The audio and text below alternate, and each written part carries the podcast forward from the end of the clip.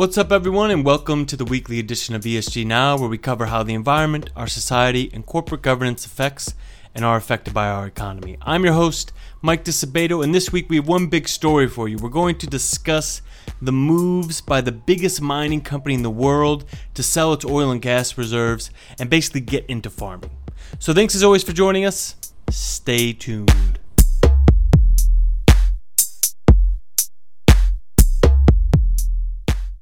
A company you might never have heard of but have definitely been impacted by has made a massive change to its business practices this week.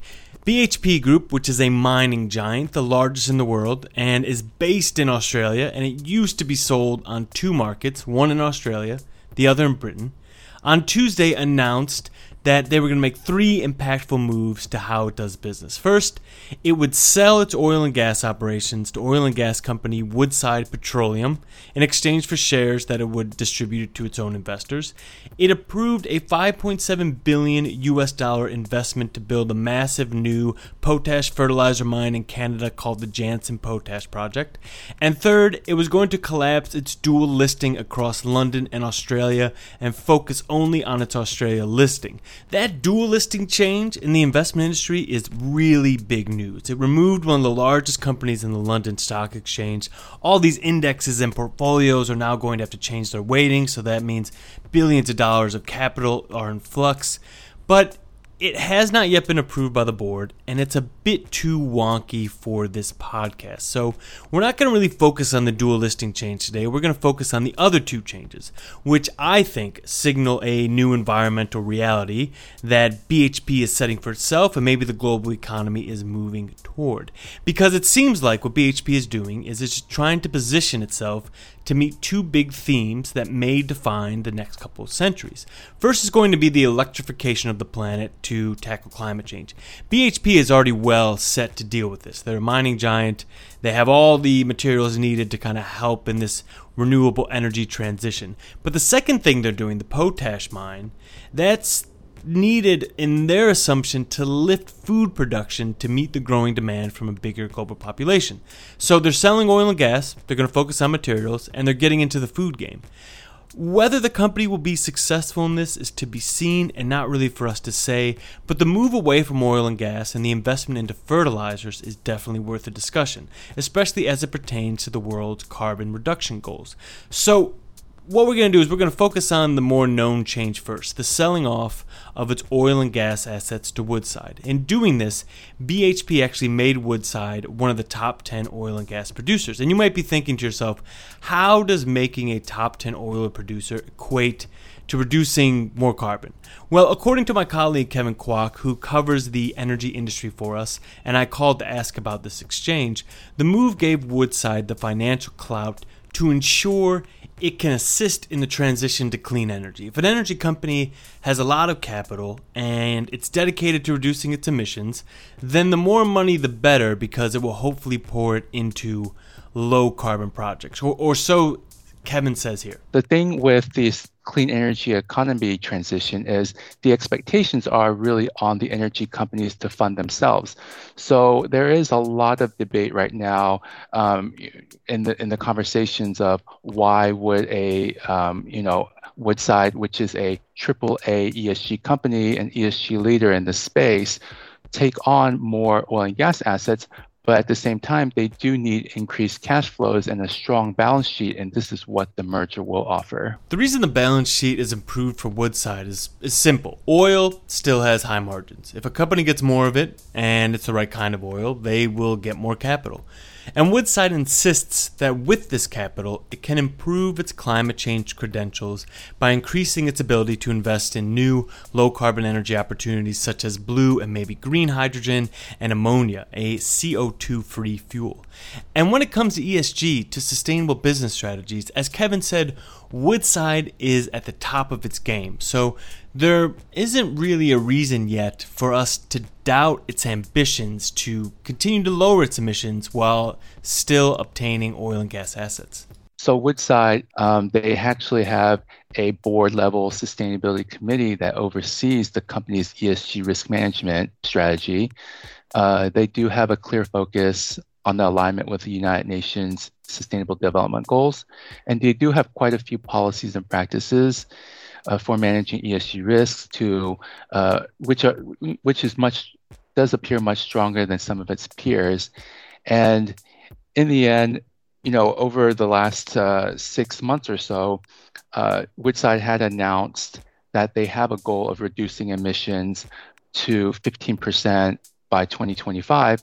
And actually, they have said um, in, in, in, in news media that they do have the carbon offsets even post merger to reach 15% by 2025 and ultimately to become carbon neutral by 2050. So they have very ambitious goals. And I don't think that they would have taken this on if they don't believe that they would have been able to reach these goals with the merger in place. Aside from the shift in BHP's business, what has made this exchange also fascinating is that the environment has played a main role in the discussion around the move. Whereas the focus used to be mainly on the economics of the deal, there seems to have been a shift in society's attention toward what the carbon effects of the exchange was. BHP's CEO Mike Henry even had to state publicly that pressure pressure on his company to cut its emissions by 30% was not why it sold its oil and gas assets.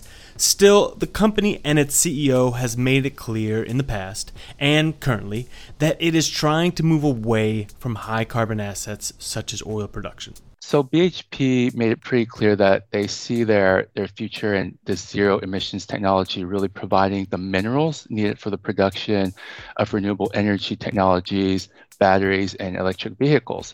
So selling the petroleum business will actually help BHP focus on the mining and the commodities, so such as like the iron ore, the coal, the copper, and nickel. Um, and as a reminder, we have to remember that um, BHP is the world's largest mining company, not the world's largest oil and gas company.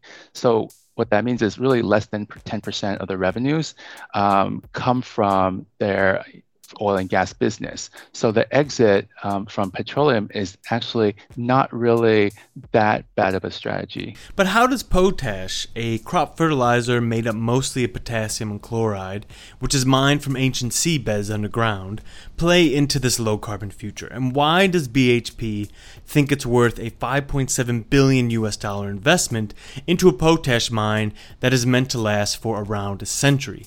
Well, to answer that, I called up my colleague Cole Martin, who has a background in agriculture and agribusiness, the agriculture sector being the primary user and purchaser of potash, and I asked him to walk me through this decision. The first thing to understand is that potash demand tends to be correlated with planting growth. Now, it's true that you can change the various combinations and concentrations of fertilizer you're using depending on what you're doing, but for the most part, if you're buying more fertilizer, it's because you're planting more stuff. But the thing is, it isn't necessarily clear to me that we're all of a sudden going to be seeing an explosion in the area dedicated to crops over the next uh, few decades. Some of this is for idiosyncratic reasons, like, uh, for example, palm oil, which is a considerable demand driver for potash, but faces all sorts of sustainability challenges and is also geographically constrained to an extent. Now, that's just one case, right? Palm oil is only one crop, but on a broad level, uh, there's going to be a lot more emphasis going forward on biodiversity uh, and land use, including things like afforestation uh, in government policy over the next co- several decades. Um, which I and what that's going to mean, I think, is that it will ultimately constrain the area uh, and the growth in the area dedicated to crops over that time.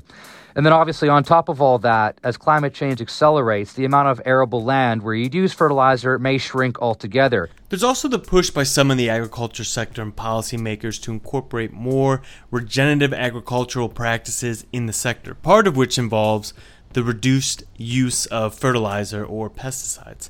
And if that doesn't take hold, the sector has already moved toward more precision agriculture systems, those that use less inputs per unit of growth output think what you're going to see is that both of these things are going to constrain fertilizer demand growth over time, right? Because if you're wasting less fertilizer or using it more efficiently, you may need to not buy as much next time around or you'll have higher stocks or whatever. Now, CEO Henry called out increased demand for biofuel as a key driver for potash demand going forward. But even then, I don't think there's that's going to mitigate the issues that I mentioned previously. You know, maybe in 30 years from now, when we're all eating cell-based cheeseburgers and all those crops that went to animal feed initially are now going into biofuel production instead, that might happen. But even if it did, again, is it going to lead to a surge in, in crop plantings? Probably not, right? Because overall demand uh, may end up being weaker uh, and consequently, grain prices are going to be lower, and that's going to mean the demand for, for, for fertilizers like potash is going to be lower as well. Still, CEO Mike Henry is convinced the move will see growth. He told reporters this week that he believes the demand for potash will increase by 2% annually. That's a larger number than it sounds, which does run counter to the International Fertilizer Association's prediction of 1.6% growth for potash. But the IFA has a different timeline than the century long project undertaken by BHP. But what does this move do to BHP's carbon footprint? Selling oil for potash, does it help or hurt it? Well, potash mining is actually a high scope 1 and 2 emissions footprint activity, as high as oil and gas, according to our collected data. So that's not amazing. Yeah, what this move does do is it gives BHP a renewed focus on the things that it is good at, mining. And it is a process of simplification that might be useful in lowering our economy's collective footprint. Less sprawling corporations trying to cut margins and more concentration on a sustainable way forward. Or it just might be a company trying to avoid the burden of oil and gas holdings, since not many, especially not many investors, are looking too fondly upon the industry. Only time will tell. And that's it for the week. I want to thank Kevin and Cole for discussing the news with an ESG twist with me this week. And I also wanted to give a special shout out to Sophia Chang. We did a really good story with Sophia, but we weren't able to put it into this episode. So, Sophia, thank you so much for all your help. I'll get you next time. And thank you so much for listening. If you like what you heard, don't forget to rate and review us. That always helps. And subscribe wherever you get your podcasts if you haven't already done so. And don't forget, we are not the only MSCI podcast on the block. We also have a podcast called the MSCI Perspectives Podcast. And here is what they are talking about this week. Hello, ESG Now listeners. I'm Adam Bass, host of MSCI's Perspectives Podcast. On our next episode, while no one's born knowing how to interview at a prestigious college or investment firm, role models and mentors, well, they can help pull back the curtain so that qualified candidates from underrepresented communities stand a better chance at success. Listen to our next episode called Hail, Hail, Rock and Roll Models, wherever you listen to podcasts and this recording and data mentioned herein has not been submitted to nor received approval from the United States Securities and Exchange Commission or any other regulatory body. The analysis discussed should not be taken as an indication or guarantee of any future performance, analysis, forecast, or prediction. The information contained in this recording is not for reproduction in whole or in part without prior written permission from MSCI ESG Research. None of the discussion or analysis put forth in this recording constitutes an offer to buy or sell or a promotion or recommendation of any security, financial instrument, or produ- product or trading strategy. Further, none of the information is intended to constitute investment advice or recommendation to make or refrain from making any kind of investment decision and may not be relied on as such. The information provided here is as is, and the user of the information assumes the entire risk of any use it may make or permit to be made of the information. Thank you.